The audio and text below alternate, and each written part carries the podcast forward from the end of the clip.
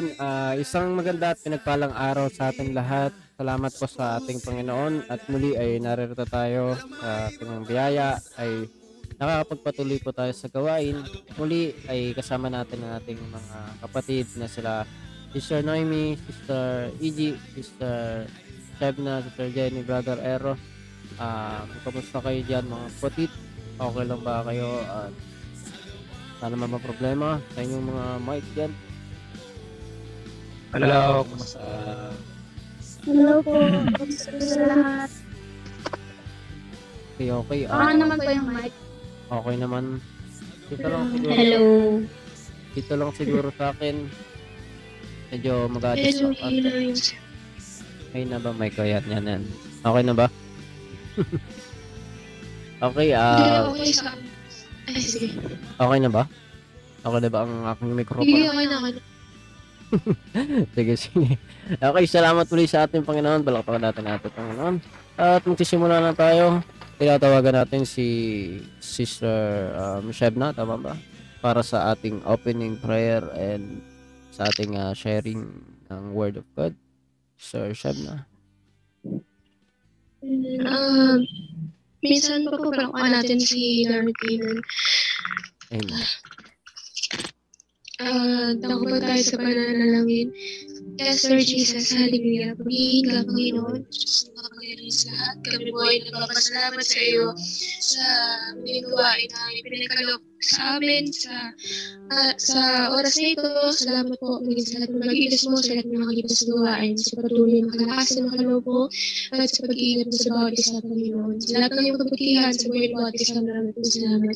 Tawad po sa lahat ng aming kakulangan kasalanan, kaluyan sa iyong harapan, O Diyos. Nalangin namin, O Diyos, ang iyong pagsama sa amin, Panginoon, sa gawain na ito. Turuan mo po kami sa iyong mga salita.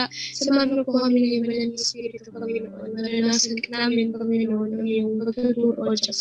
Tunay na ipinagkakatiwala na po namin sa iyo lahat-lahat sa iyong natin pagpupuri at pagsamba sa pangalan namin, Panginoong Jesus. Amen. Amen. Thank you. Lord.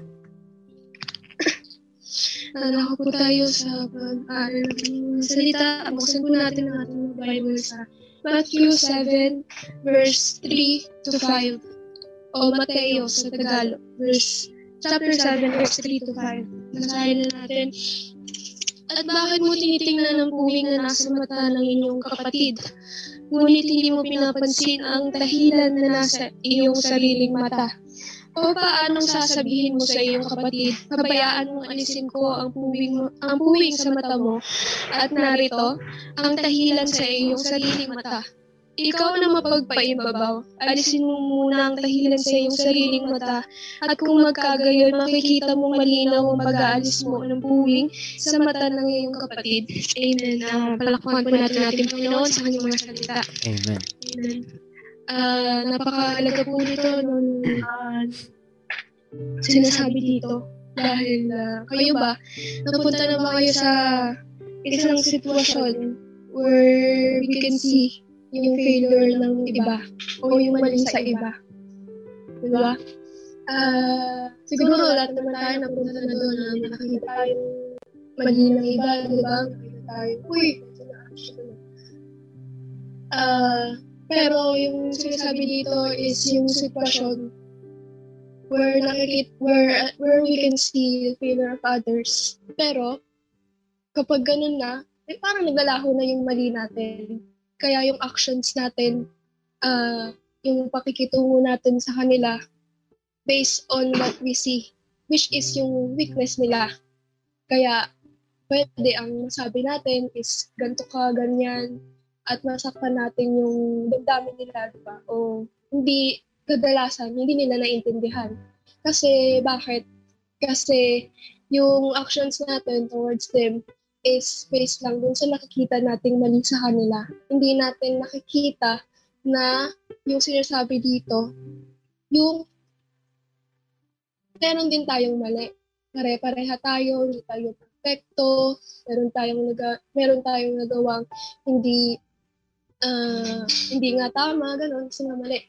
At meron tayong kanya-kanyang muta nga dito sa ah, sa Tagalog. Meron tayong kanya-kanyang tuwing sa mata. Sinabi dito.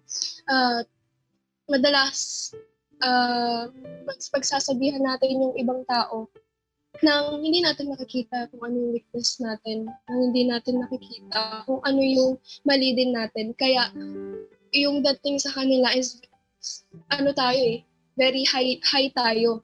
Pag mataas, pag mamarunong ka, nagmamagaling ka. Kasi, hindi mo naisip, hindi mo nilagay yung sarili mo sa posisyon nila. Sabi nga, lagi kong naririnig din, narinig din naman natin siguro is yung yung mindset natin, yung ugali natin dapat seek to be seek to understand first before you seek to be understood. Kasi nandun ka sa kalagayan na nakikita mo eh. Ang kulang mo na lang yung ano mo eh, yung nandun pa rin dapat yung pagpapakumbaba mo.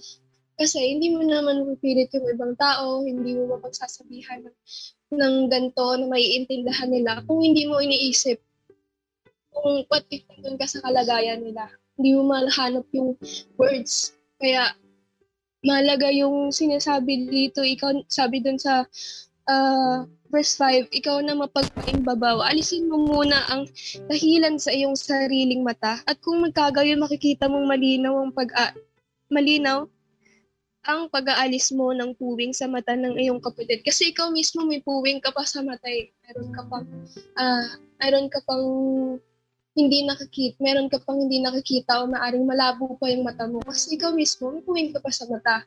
Kaya sabi, alisin mo muna eh. Tapos the more mo ma, the more mo ma, iintindihan, the more na mas lalawak yung unawa mo. Ah, ganito pala. Kapag sinabi ko pala sa kanya to, maano pala siya. Kasi ikaw mismo, naiintindihan mo yung kalagayan niya eh ikaw mismo. At naiintindihan mo, nagiging blessing ka. Hindi yung nakikita lang na mataas ka. Na si ano, kala mo walang, kala mo wala nang kasalanan eh. Kala mo wala na ginawang mali.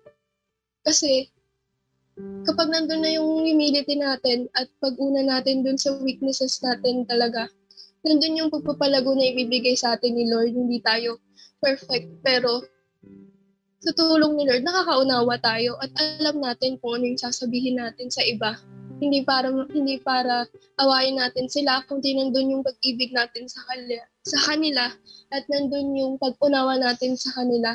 Kaya nga, ayun, uh, napakahalaga nun na nandun yung maturity, maturity natin kapag kapag inaccept na natin yung pinaka mahirap i-accept which, which is yung weakness natin madalas hindi yun nakikita ng iba kasi tinatago nila at hindi nila napapansin, nagiging mataas na sila kasi nga nandun yung uh, immaturity pa. Kaya nandun yung dapat na nag-grow tayo sa tulong ni Lord.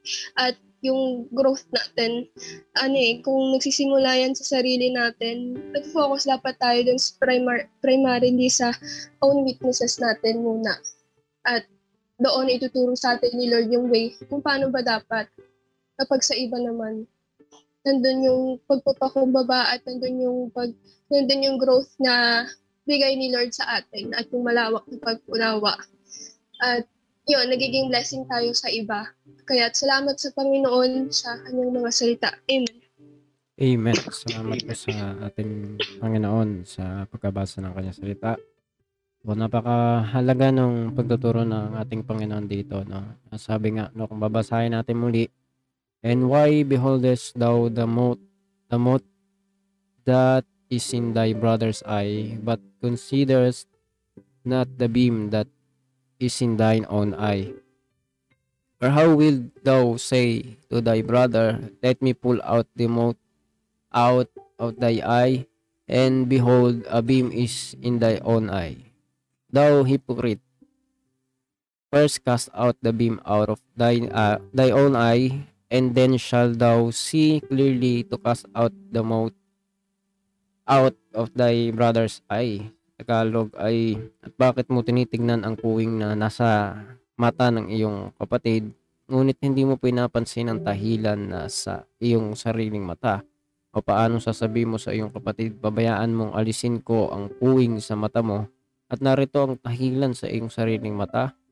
Ikaw na mapag-ibabaw, alisin mo muna ang dahilan sa iyong sariling mata at kung magkagayoy, makikita mong malinaw ang pag-aalis mo ng puwing sa mata ng iyong kapatid. Salamat sa kanyang salita.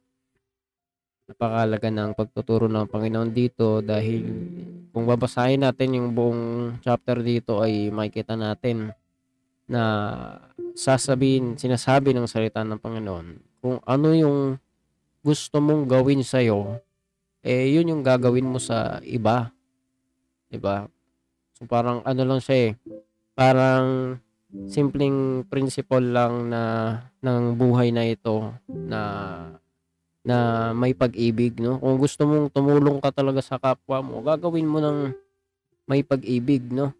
At syempre, especially sa pinag-uusapan natin ngayon dito, ay una sa lahat, yung pagko-correct sa kapwa ay sa sarili muna na gaganap, nangyayari, no? Bago natin i-correct ang kapwa natin o ah, sabi nga dito, ay alisin ang puwing sa mata, ay na nauna tayong mag-alis dapat ng puwing natin. 'Di ba? Kasi kung malinaw ang paningin mo, mas makakatulong ka. Mas inuna mong ayusin yung sarili mo, mas matulungan mo yung kapwa mo kasi ikaw maayos ka, ba? Naging maayos ka sa tulong ng Panginoon. At sa hapon na ito, ah, sa mga sandaling pan- oras ay pag-usapan natin ano ba yung yung kahalagahan ng bagay na ito na matutunan natin. Ito ba'y ah, talagang dapat gawin natin na kasi 'di ba? Sarili muna eh parang itong karating sa mens- na mensahe sa atin. Sa lahat ba ng pagkakataon ay kapwa ng kapwa lagi ang titignan natin o may pagkakataon talaga na na sarili muna yung ano natin, titignan muna natin, no? So, pag-usapan natin mga kapatid, no? Sa tingin ninyo, sa pagkakataon ba na ito, talagang sarili muna natin ang dapat tignan natin? Okay, ah, nandyan si Sister Kat. Yung verse Sister Kat, ah, Matthew 7, 3, verse 7, verse 3 hanggang 5. Uy, tingin nyo mga kapatid, sa pagkakataong ito, sarili muna ba? Talaga? O yung iba kagad, titignan natin. Anyone?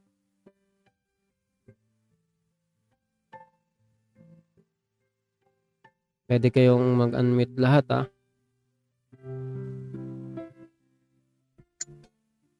Ayun, ah, andun nga na ano eh, laging dapat sarili muna.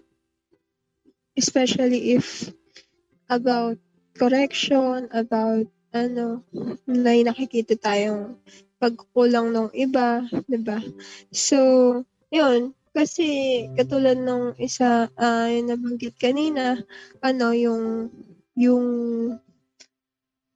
kailangan na naunawaan muna natin sila eh. Kung ba't ganon, di ba? Kung bakit. For example, ba't sila nagkulang sa gantong part? Ano ba yung naging sitwasyon nila that time? And yung kapag may nakita tayo, ano yun eh, tawag dito, yung gusto ni Lord, pag sinabi natin, para yun sa ikakalago nila, hindi para yung maging, ano mo, maging goal mo is bumagsak sila. Dahil, pag, kung ano, kung, kung hindi tayo magiging aware kung paano tayo mag-act or kung paano tayo magsalita sa iba, ah, ano siya eh, it's either tingnan ka bilang mataas ka, tingin ka ng tingin sa iba, hindi mo tinitingnan yung sarili mo, or ah i-ano nila yung sarili nila na ano sila, ah puro mali yung nagi puro mali yung ginagawa nila. So, either way sa dalawang yun, ano lang, tag dito, ah babagsak lang hindi ka nagig hindi tayo nagiging blessing pagka ganun. Kaya dapat talaga yung sarili muna. Kasi pag sarili, maunawaan mo sila muna kung ano meron sa kanila.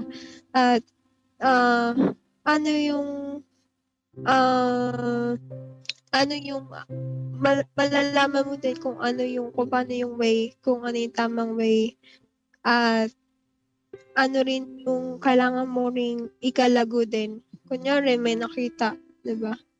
It's either may tinuturo rin si Lord na huwag mong pansinin ng pagganon or meron ding gustong tanggalin si Lord sa atin.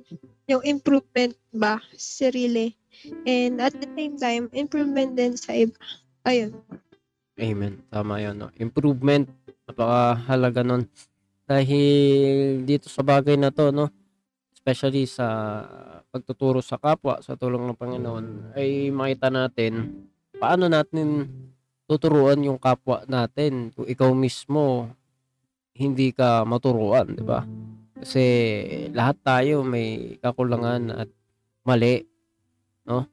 At dapat makita yun sa kapwa natin. Makita yun sa atin ng kapwa natin na mula sa puso, by heart, dapat makita nila na nauunawaan mo yung yung sinasabi mo, alam mo yung tama.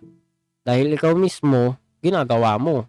'di ba? Makikita sa iyo yung sinasabi mo. Dahil maraming tao na kasanayan na na mag-criticize. Walang masama sa kritisismo eh, 'di ba? Sabi nga eh ang kritisismo ay meron ding eh, dudulot na maganda eh kasi for improvement, 'di ba?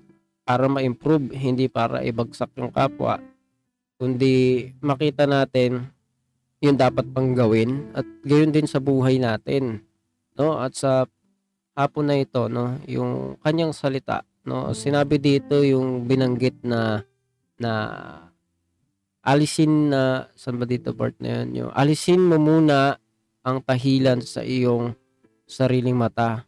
Alam ko sa ibang salin diyan, 'di ba? Itong yung Tama ba brother Ero yung sa ibang salin troso yung ginamit, no? Oo, sa may dito. ang Biblia. 2001. Year pa talaga. Okay, so Ayan, troso nga, no? Sabi, sabi dito, bakit mo pinapansin ang puwing sa mata ng iyong kapatid, ngunit hindi mo pinapansin ang trosong nasa iyong mata? No? Ibig sabihin, mas malaki pa, no? Napakahalaga yung pagtuturo ng Panginoon dito na na pinapakita ng Panginoon sa atin. Bakit mo makikita yung puwing ng kapwa mo? Eh baka yung sa'yo, troso pa yung nakalagay, no? Kasi troso malaki. Buong ano mo, wala ka nang makita.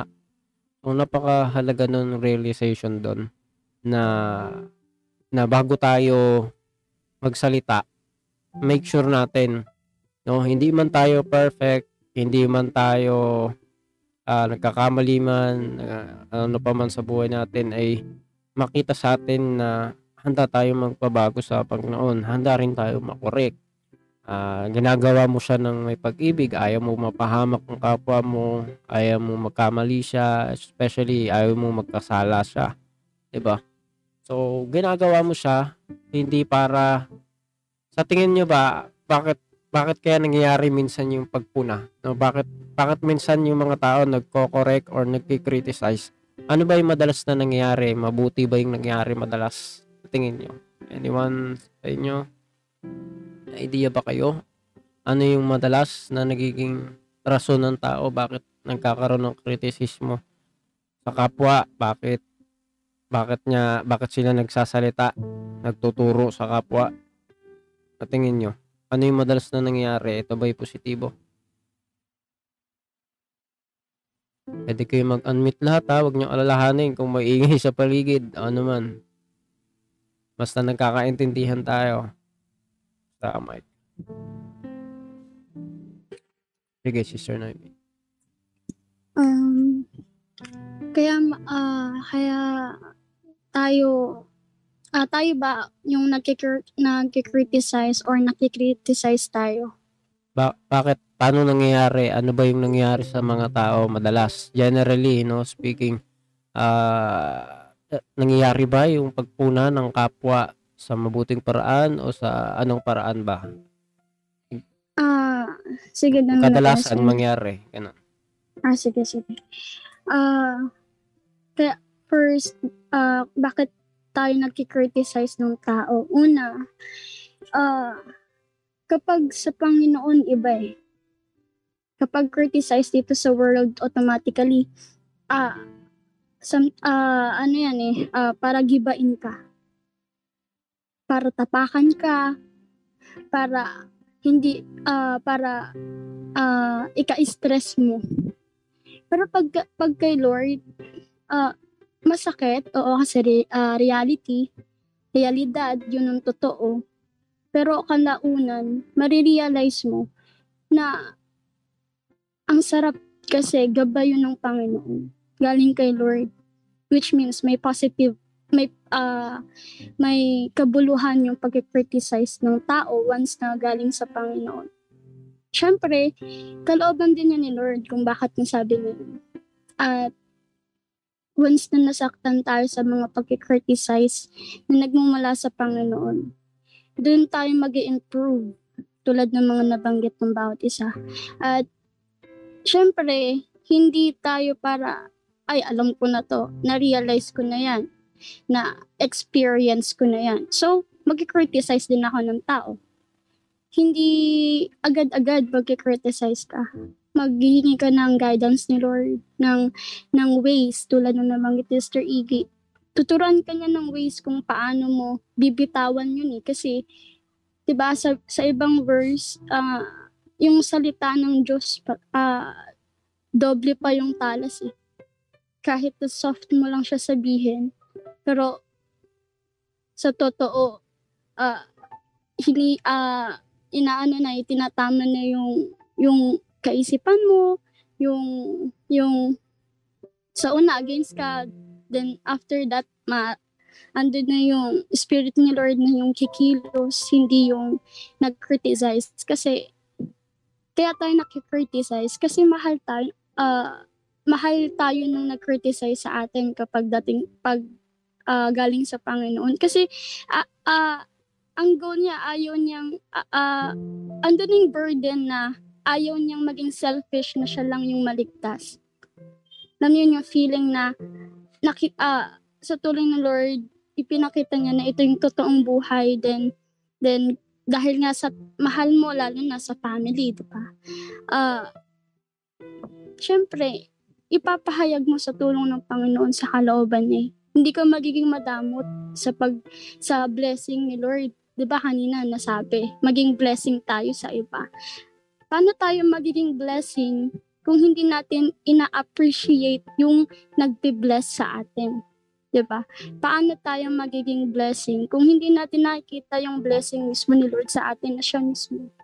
Na tayo muna 'di ba? I-appreciate mo muna yung pag-ibig ni Lord bago mo i-share yung pag-ibig ni Lord. Kasi kapag hindi mo na-appreciate yung love ni Lord, wala kang ma-share na love. Puro ah ah mako-convert yung pag ah, yung criticize mo doon sa sa paggiba kahit na, na verse pa yan o ano man. Dahil ah inano mo sa sarili mo eh. Sa sarili mo galing, hindi galing kay Lord.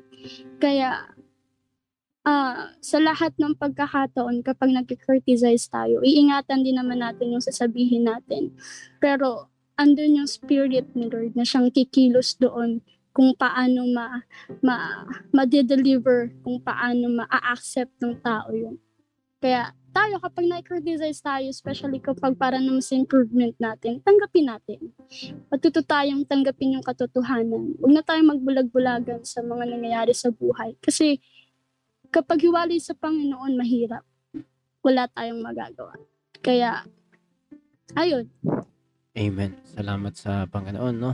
So, tama yun ang sinabi ni Sister Noemi ay may pinag-iba eh, no? May pinag-iba yung buhay ng mananampalataya na sa Diyos at yung mga tao sa ah, mundo na ito, sanlibutan, ah, yung wala pa sa Diyos, no? Hindi pa nakakilala ng nakakilala sa Diyos.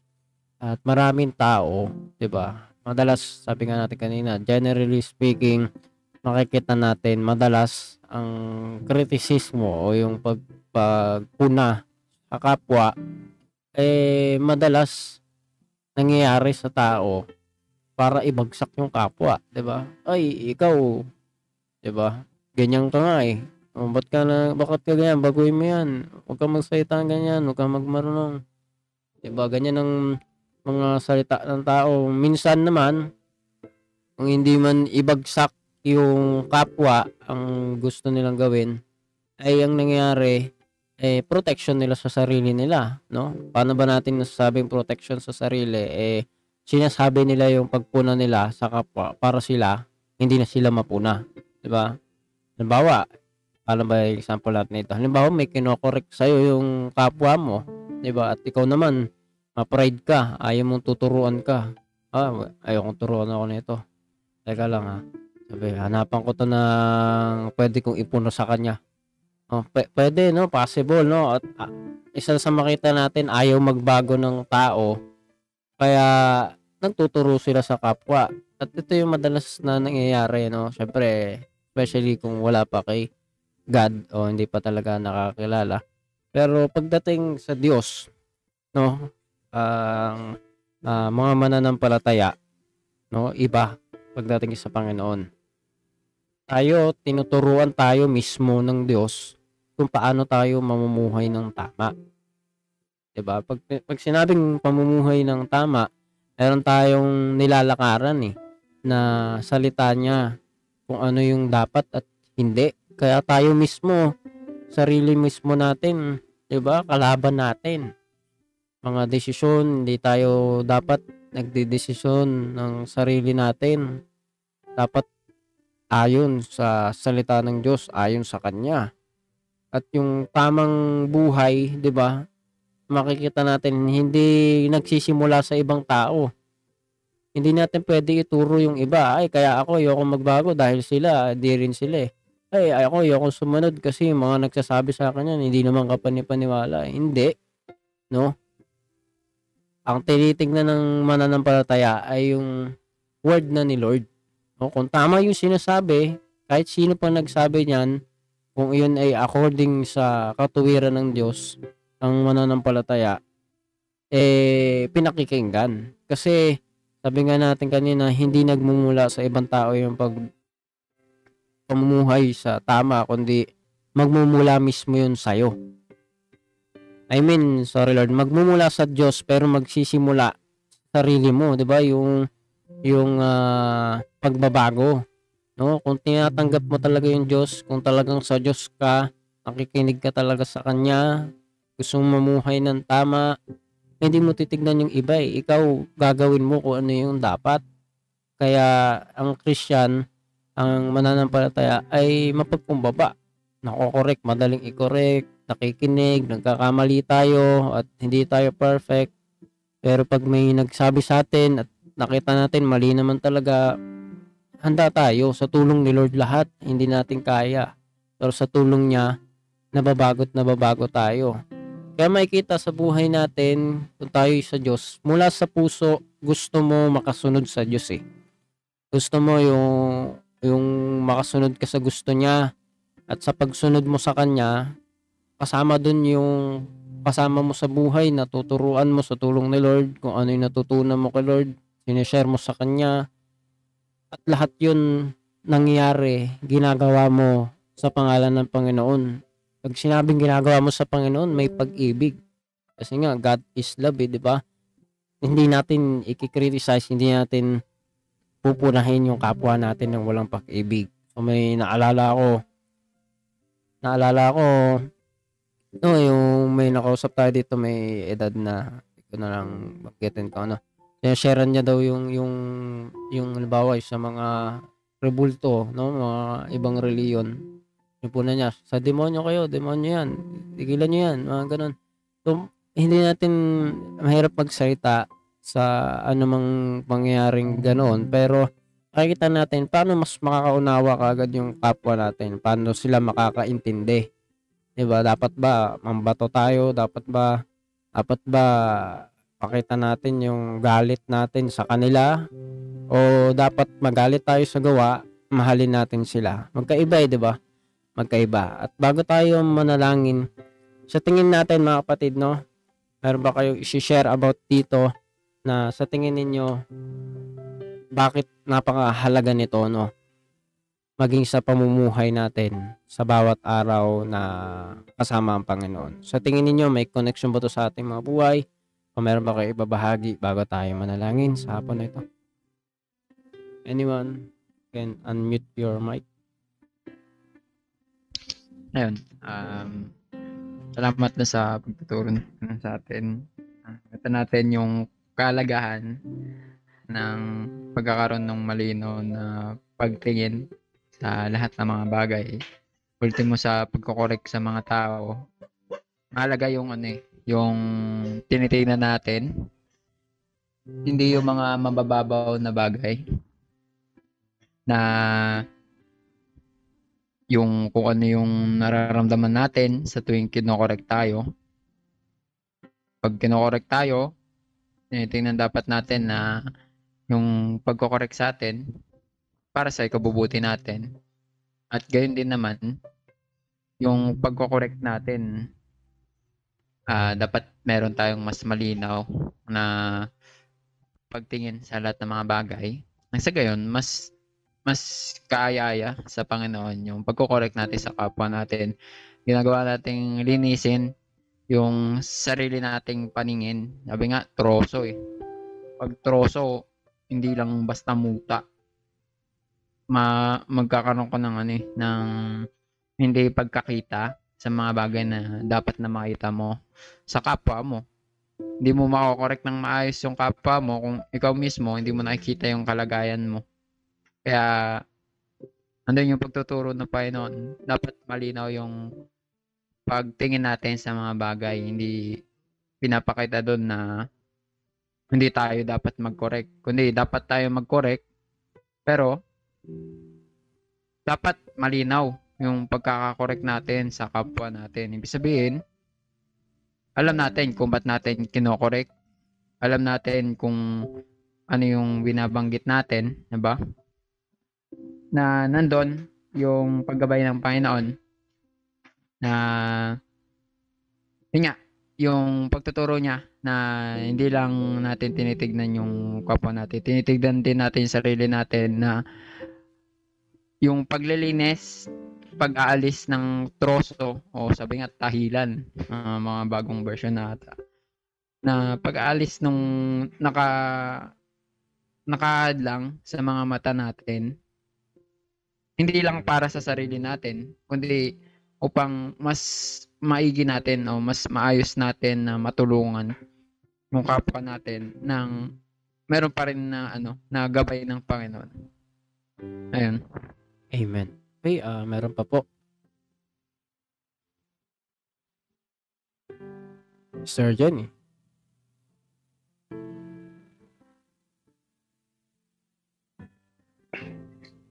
Ayun.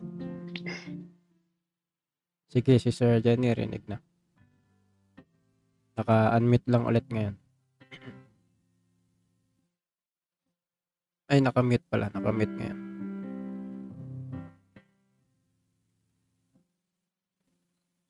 Okay na. Yan, okay na. Sister Jenny. Sige, Sister Jenny. Ayun. Wala naman talagang ano. Yun na. Lahat naman tayo nagkakamali at syempre minsan parang kinokorek tayo parang di pa din parang sabi nga ni Brad ni Brother Aero kanina na nandun din nandun din yung ano talagang masasaktan din tayo. At syempre hindi din at naging ano na din yun parang aral na din yun para lumago tayo na ganun talaga. At tanggapin natin yun na ganun yung na ganun yung mga sinasabi nila kaya ayun rinig ba Rinig. Sige, tuloy lang, Sister Jenny. Rinig naman. kami ay nakikinig. Nakamit lang ngayon, nakamit.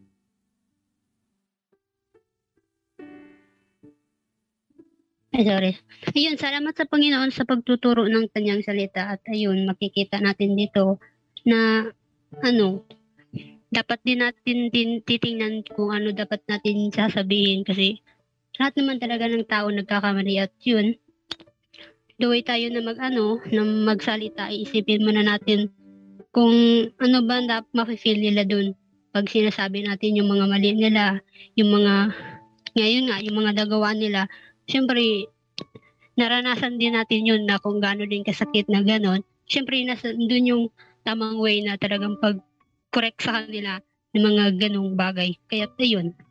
Salamat sa Panginoon sa pagtuturo ng kanyang salita. Na talagang pinapara niya sa atin na ayun nga, yung pag, ano, hindi dapat natin din tinitingnan yung iba at tingnan din yun natin yung na may mali din tayo at hindi din tayo basta-basta magmusga sa mga iba. So yun, salamat sa Panginoon sa pagtuturo ng kanyang salita. Amen. Okay, ah meron pa po mga kapatid bago mag-pray tayo. Sir Shebna. Ayun, salamat sa Panginoon sa kanyang mga salita. At makikita nga natin doon sa uh, tinawag ay na ano, hypocrite daw, hypocrite yung sinasabi dito. Uh, yung nagkakamali yung hypocrite, kung pa yung ba mapag, mag, mapagpahunwari, tama? Ayan, at yung nalimbawa dito kung wala tayong pinag-ibang, pinag-iba dito, ano eh, ganun tayo eh. Kasi hindi dapat natin maging takas yung kahinaan ng iba o gawin nating lakas yung kahinaan ng iba. Kapag nakikita natin na ganito sila sa sitwasyon nila ngayon. At kapag tayo naman yung nakorek, hindi rin naman tayo papayag, pwedeng sabihin din natin ulit kung ano pa ba yung iba nilang kahinaan. Which is yung ganong mga bagay hindi nakakalugod sa Panginoon. Gusto ng Panginoon, uh, sabihin man ng iba na madaling sabihin, dapat ano tayo eh, for growth tayo lahat. Kaya nga gagawin natin lahat sa pangalan ng Panginoon. Sasabihan mo sila nang wala kang emosyon na para dikdikin sila o para para ano yun sila eh, wasakin sila. Kasi hindi ikaw yun eh. Si Lord dapat yung nagbibigay naman talaga ng growth. Dapat nagpapagamit ka sa Panginoon, hindi sa sarili mong karunungan. Dapat, at kung nagpapagamit ka sa Panginoon, nagiging blessing ka talaga sa iba. At nandun din, kapag kinokorek ka, whether mahirap man yan sa paningin mo o hindi, sa tulong ni Lord, pipilitin mo na maging open ka. Kasi yun yung gusto ni Lord eh, yung open yung, yung open yung teng, open yung pakinig, open yung mata, open yung heart natin sa ikalalago natin. Kasi hindi tayo, ano eh, hindi tayo masunurin kahit sa Diyos kung ano tayo, sarado tayo sa kapwa pa lang natin. Kaya mahalaga yun na yung tinuturo talaga sa ating Panginoon, yung personal growth natin at pagpapagamit natin sa Kanya para maging blessing din naman tayo sa iba. Kaya salamat sa Panginoon sa kanyang mga salita. Amen. Amen. Okay, meron pa po mga kapatid.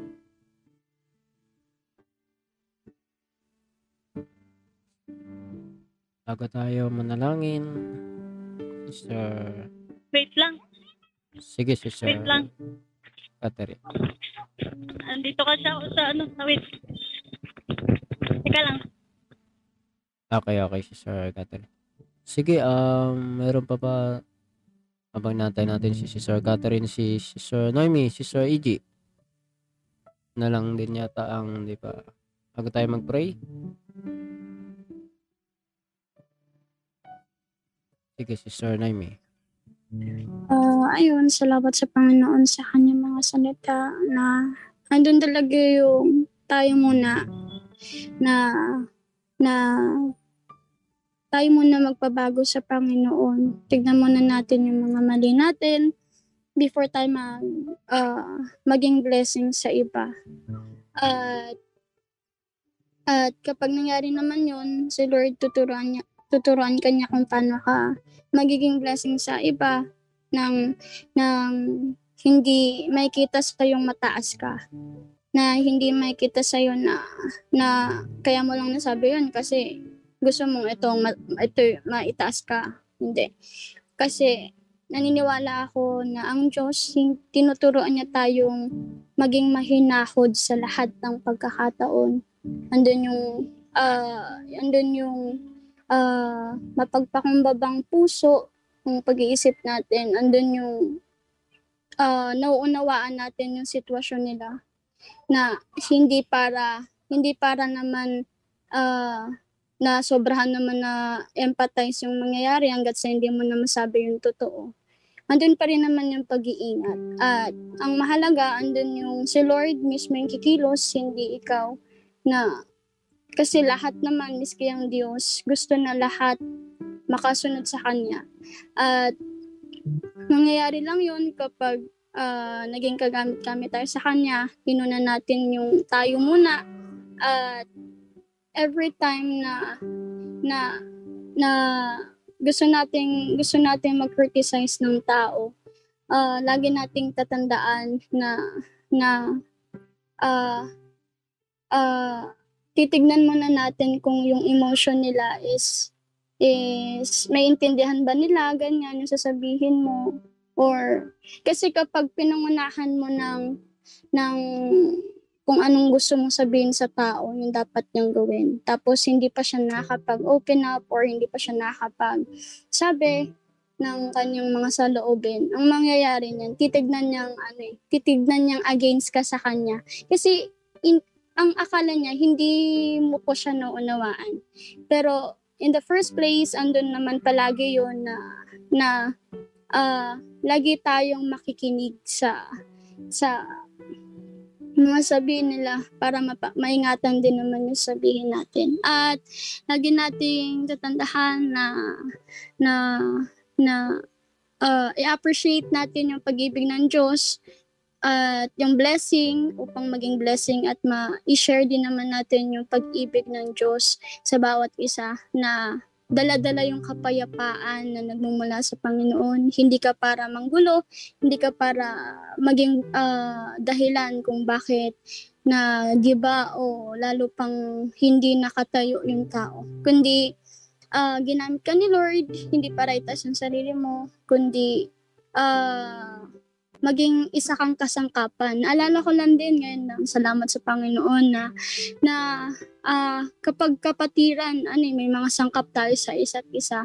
Bilang iisa tayo, bilang bilang ah, si Lord na yung namumuhay sa atin, templo tayo ng Diyos. Andun yung andun yung sabay-sabay tayong lumalago spiritually sa Panginoon. Hindi hindi yung kapag may kapag ah, naglalakad tayo may naiiwan sa likod, hindi.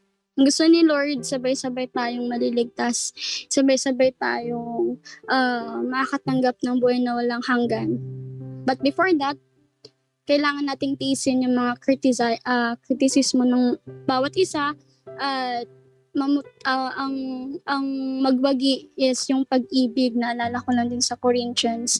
Andun yung faith andun yung yung ah, katatagan. Pero yung pagmamahal is higit dun eh sabi sa verse na yun sa Corinthians.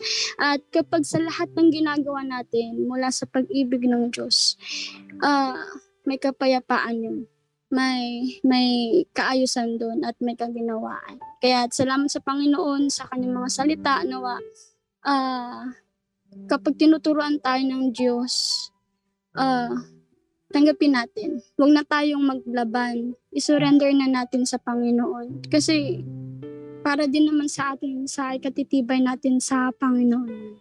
Kaya salamat sa Kanya. Amen. Amen. Okay, ah meron pa po. Bago mag-pray. Sir, sige, Sister Kat. Ah, ayun, ah, pasensya na kung maingay. Nasa kalsada kasi ako. Sige, sige lang, Sister Kat. Walang problema. Ayun, na napakahalaga nito kasi ano eh, titingnan mo yung sarili mo eh, yung, hindi yung ibang tao. Bago ka, kaya nga sabi, di ba, napaka tinik ng mga salita. Pero andun pa rin talaga yung kailangan mong pag-ingatan yung ah, sinasabi mo or sasabihin mo sa ibang tao na alam mo naman na talaga yun na masasaktan sila eh. Kasi kahit naman ako na nagsasabi din si- sila sa akin na gano'n na ganito ako, ganyan ako, ganyan. Masakit.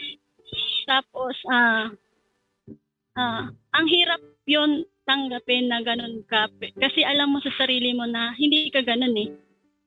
Na pinipilit mong baguhin yung sarili mo pero yung nakikita nila pa rin is yung dati mong ikaw, yung dating ah, si Catherine, ganito yan, si ano, ganun yan. Kasi, yun daw yung nakikita nila sa'yo. Kaya, madali sa tao na sabihin na kung ano yung parang mali sa kanila, sasabihin nila sa'yo para lang ah, maging ah, malaman mo kung ano yung pagkakamali mo.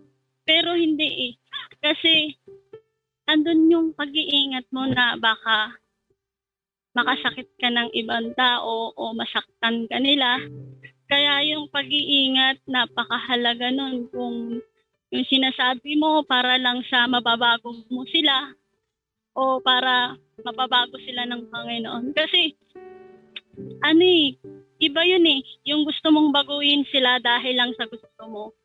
Pero yung pagbabago sa'yo ng Panginoon, hindi mo pa rin nakikita kasi bulag ka pa. Kaya nga, mas mahalaga na unahin mo yung sarili mo bago ka tumingin sa ibang tao na kahit hindi ka nila naiintindihan, at least iniintindi mo yung sarili mo na nagbabago ka na, hindi para sa kanila, para sa Panginoon. Minsan kasi, ah, nakikita pa rin nila na mali ka. Nakikita pa rin nila na, ano, na yung ginagawa mo against sa kanila. Kasi, hindi yun yung, yung gusto nila sa'yo. Pero ano, napakahalaga na ikaw na nananampalataya, na ikaw na hinahanap mo talaga si Lord. Intindihin mo sila eh. Iintindihin mo sila sa kahit anong sasabihin nila sa yung masasakit, kahit anong ano yun na ah, nasasaktan ka na, pero pinipilit mo pa rin intindihin sila kasi andun ka na kay Lord eh. Kailangan unawain mo na lang sila. Hindi yung kailangan na ah, may sasabihin ka pa na mas ikakasakit nila. Ako, although ah, masa- masakit ako magsalita, siguro kung ah, wala pa ako sa Panginoon, kung hindi pa ako nananampalataya, ah, ano eh, ano to eh, napaka ano to sa akin na verse na to eh. Kasi lagi ko to nararanasan, lalo na sa mga kapatid ko, yan. Lagi ko to nararanasan na kahit ang sakit-sakit na pinipilit ko pa rin na hindi pakita sa kanila. Kaya nga minsan, ah, binasabi nila, ang tapang mo, ang tigas mo, tigas ng ulo mo. Yan, yan yung lagi nilang sinasabi sa akin. Pero, andun pa rin sa, hinayaan ko sila na mas maigi ng mag-sorry na lang. Mag-sorry na lang ako kasi ginagawa ko kasalanan. Tama ba yun? Natanong ko rin yun sa Panginoon. Tama ba na mag-sorry na lang ako kasi mali yung iniisip nila sa akin. So, sabi ko nga, ano eh, kung, da, kung ako pa yung hindi nakakakinig, yung hindi nakakaano sa Panginoon, siguro magle-left ako dito eh, sa totoo lang. Kasi ang sakit nito para sa akin eh. Kaya nga sabi, di ba, sakit yung salita ng Panginoon kaysa sa mga sinasabi mo sa ibang tao eh. Sobrang ano sa akin nito pero kailangan kong tanggapin kasi si Lord to eh. Si Lord yung makakapagbago sa'yo, hindi yung ibang tao. Na kahit na sabihin nila na ganun ka pa rin, huwag mo silang tingnan. Tingnan mo muna, unahin mo muna yung sarili mong tingnan. Kung, ah, kung okay ka na ba, kung nasa Panginoon ka na ba, kung yung kumikilos na sa'yo, si Lord na ba? Kasi kahit anong ano mo sa kanila, kung yung nakikita nila sa'yo, yun pa rin. Wala eh. Wala. Wala talagang mapapala. Pero kapag yung sarili mo titingnan mo na nasa Panginoon ka na, hayaan mo sila eh. Intindihin mo. Mas iintindihin mo sila.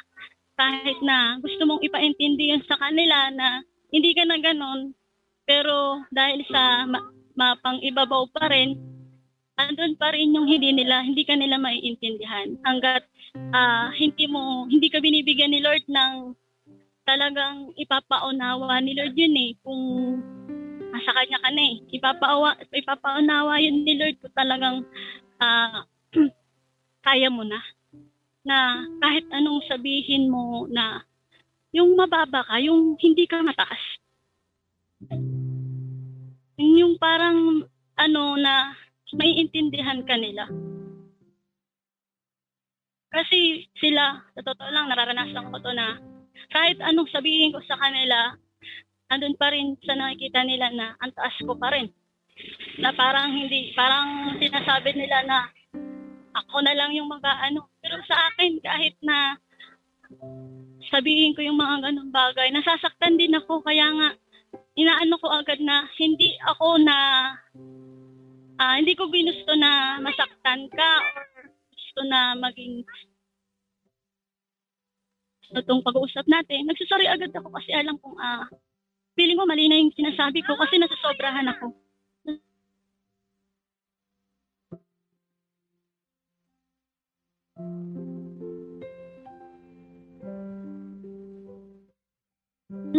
Ta- yung damdamin ko na parang ay na, ah, mas na ano ko yun, pero andun pa rin yung pagkilos talaga sa akin ng Panginoon at doon ako nagpapasalamat sa kanya kasi ah, andun yung ano eh, sasabihin niya, hayaan mo sila na kung ano.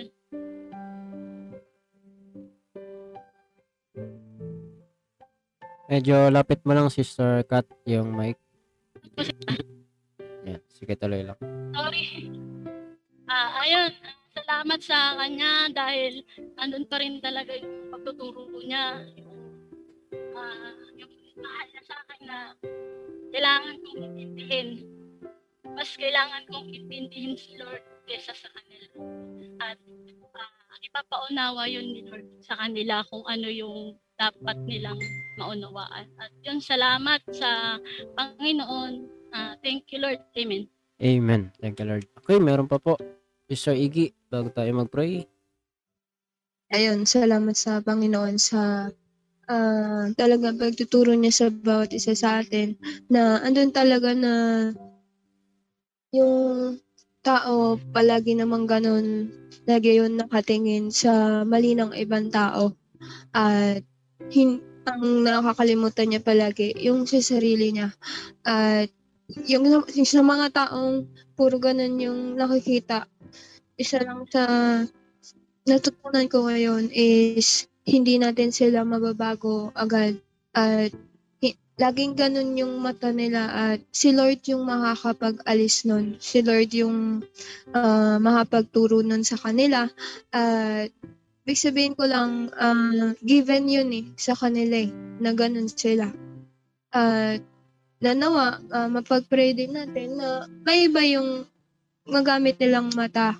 At sa part naman natin, kung tayo man yung ah, natitingnan palagi na ganun, ah, katulad ng sabi ni Sister Kat kanina is, andun talaga na kung naka Lord ka naman na ah, si Lord na lang yung tinitingnan natin na ano na na nag na nagbabago sa bawat isa. Si Lord yung tinitingnan natin kasi si Lord andun yung ano niya talaga pagtuturo niya at yun, kapag tinatanggap natin yung pagtuturo ni Lord, nagiging maayos yung buhay natin. At, pero kung hindi, andun yung para tayong parang, parang pag hindi, hindi na, kunyari, tayo naman yung tinuruan, tapos hindi tayo, hindi natin tinake yung pagtuturo na yun. Parang, ano yun eh, parang ang dadating is para tayong nagmamataas at ang ano lang, parang ano tayo dito, kawawa tayo pagka ganun. Dahil wala tayong, walang na bago sa atin. Walang, wala tayong natutunan. Kaya ayun, at ayun, na nawa ka, kapag nag ano tayo sa iba, andun yung makikita yung pag-ibig ni Lord dahil ganun naman magturo si Lord. May kasama yung pag-ibig. Dahil kapag wala, hindi kay Lord yun galing. Dapat merong love na kasama. Dahil naalala ko lang yung isang verse, yung pag-ibig is nakakapagtakip ng lahat ng ano yun, ah, nakakapagtakip ng maraming kasalanan. Kaya ayun, ah, salamat sa Panginoon sa lahat ng kanyang pagtuturo. Amen. Amen. Okay, um, wala na po ay ah, tayo ay mananalangin ngunit bago ang lahat ay yung pagtuturo ng Panginoon napakahalaga dito sa kanyang salita na sinasabi talaga nitong kanyang salita eh yung ginagawa mo na ang lahat sa pangalan ng Panginoon at may pag-ibig yun no sapagkat sabi sa Bible 'di ba sa kanyang salita sa banal na kasulatan ay ah, kung hindi ka marunong magmahal sa kapwa mo, hindi ka talaga sa Diyos eh. Hindi ka nagmamahal sa Diyos. Kasi ang Diyos ay Diyos ng pag-ibig. 'di ba? So kung Diyos ay Diyos ng pag-ibig, nakikita sa atin na may pag-ibig pa rin tayo sa kapwa natin. No? At yun ay tinuturo ng kanyang salita. 'di ba? Binanggit sa Biblia, mahalin mo yung Diyos, 'di ba? Buong puso, kaluluwa, kalakasan. Pangalawa doon yung tao, 'di ba? Hindi pwedeng mahalin lamang natin si God tapos yung kapwa di natin mahal, 'di ba? Magkasama dahil ang Diyos ay Diyos ng pag-ibig at minahal niya tayo eh.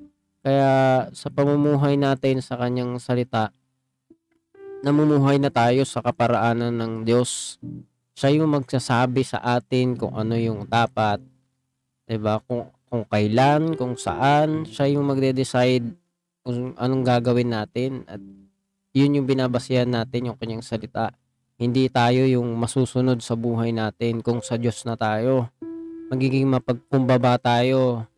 Hindi tayo magiging mayabang, ma-pride kasi may takot na tayo sa Diyos at ah, ang na- nangyayari na sa buhay natin ay yung paraan ng Diyos, yung kanyang pag-ibig, His way, His love, yun na yung nasa atin. At kung gano'n na tayo, nandun na tayo sa ganong pamumuhay, iba na yung, iba yung dating, iba yung mangyayari kapag, kapag ka na, namumuhay tayo sa pag-ibig ng Diyos, lahat tayo matututo, lahat tayo mababago. 'di ba Remember yung sinabi sa Biblia, ito nga ang binabanggit, mga mapag-imbabaw, 'di ba?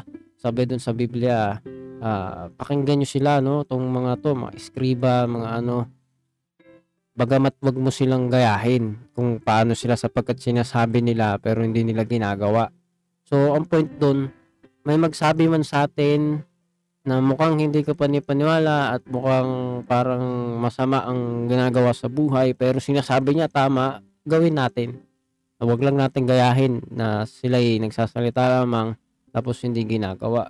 Pagkus ginagawa natin yung sa atin, di ba? Makikita natin iba yun. Unexplainable dahil si Lord yung magwo-work, makikita natin kapag ka sa Diyos talaga tayo, handa tayong magbago, handa tayong sumunod sa tama, makokorek tayo, magagawa nating iwan pag mali, magagawa nating sumunod sa Diyos kahit mahirap. Dahil doon makikita ng kapwa natin, 'di ba? Matututo rin sila sumunod sa Diyos. Mababago din yung buhay nila dahil tayo mismo nakikita sa buhay natin na nauunawaan natin at naramdaman nila yung pag-ibig na tunay sa buhay natin. Yun nga yung nagmumula sa Diyos. Pagkat yung Diyos ay yung Diyos ng pag-ibig at yung totoong pag-ibig ay magmumula lamang sa Kanya. At nawa makapagpatuloy tayo doon, mamuhay sa pag-ibig. Kung nagmamahal talaga tayo sa kapwa, mahal natin ng Diyos. At kung mahal natin ng Diyos talaga, sumusunod tayo sa word niya. No? Hindi natin sinusunod yung nararamdaman lang natin. No? Bagamat tumitingin ng Diyos sa puso, pero sinabi rin sa kanya salita, madaya, 'di ba? Kaya hindi tayo nagpapadala sa damdamin. No, yung damdamin natin dapat ma-attune maging according sa word ni Lord, 'di ba? Maging magalak tayo kung tayo ay ah, tinuturuan ni Lord. Kasi kin- nangungusap siya sa atin, gusto niya tayong mabuhay na sabi 'di ba sa Bible, mabuhay ng maayos, may kapayapaan. Nawa maranasan natin 'yon at makapagpatuloy tayo na mamuhay sa kanya seta. Minsan pa palakpakan natin ang ating Panginoon. Thank you Lord Jesus. Salamat po sa ating Panginoon. Okay, ah mga kapatid, manalangin po tayo sa kanya. Panginoon Diyos na makapangyarihan sa lahat, kami po ay nagpupuri sa iyo o Ama sa pagkilos mo sa aming mga buhay na tunay. Sa iyong biyaya lamang kami ay nakakapagpatuloy, nakakalakad sa iyong mga palatuntunan. Salamat po sa tulong mo. Salamat po sa bawat araw na ikaw ang nabibigay sa amin ng kalakasan, ng kaunawaan, ng dahilan o Diyos upang kami, Panginoon, ay lumakad sa iyong salita. Patawad po sa mga kasalanan at kakulangan pa namin sa iyong harapan. Sa mga panahon, Panginoon, na natignan namin ang aming kapwa, hindi namin natignan ang aming sarili kung kami ba ay namumuhay sa iyong kalooban. Nawa, Panginoon, ay kung paano ang sinasabi mo sa iyong mga salita ay tunay na iyon ang aming may pamuhay. Nawa, Panginoon, na mamuhay kami na mag-umpisa sa aming mga sarili, Panginoon, at hindi sa aming kapwa ang pagbabago, Panginoon. Tunay na mag-start sa aming sarili at tunay na ikaw ang tignan namin na pinagmumulan ng lahat, O Diyos, na mabubuting bagay. Nawa, manampalataya kami, Panginoon, na kaya mong ayusin ang lahat, kaya mong pagpalain ng bawat isa ng tunay na buhay kung ikaw lamang, O Diyos, ay aming sasambahin, pananampalatayanan, uunahin, O Diyos. Ikaw na pong bahala sa lahat, maging sa mga hindi namin nabanggit. Sa bawat tao, sa bawat kapatiran sa lahat ng dako, magpaalala ka, O Diyos, na ikaw lamang, O Diyos, ang dapat naming unahin at sambahin. Sa pangalan ng aming Panginoong Yesus. Amen. Palakpakan pa natin ang ating Panginoon. Thank you, Lord Jesus. Okay, um, hanggang dito na lamang mga kapatid. Siguro sa susunod na lamang ulit sa biyaya niya. Thursday ulit. God bless you, Sister Kat, Sister Noemi, Sister God bless Jenny. you too. God bless all po. God bless you all. Sister God bless Catherine, you. Sister Kitty, God bless you all po. Sister Edna, God Sister bless you sa lahat. Brother Edo, Brother Aziel. God bless you all po. God bless you all po. Jenny, Sir Noemi, Sir. Catherine. Bye-bye.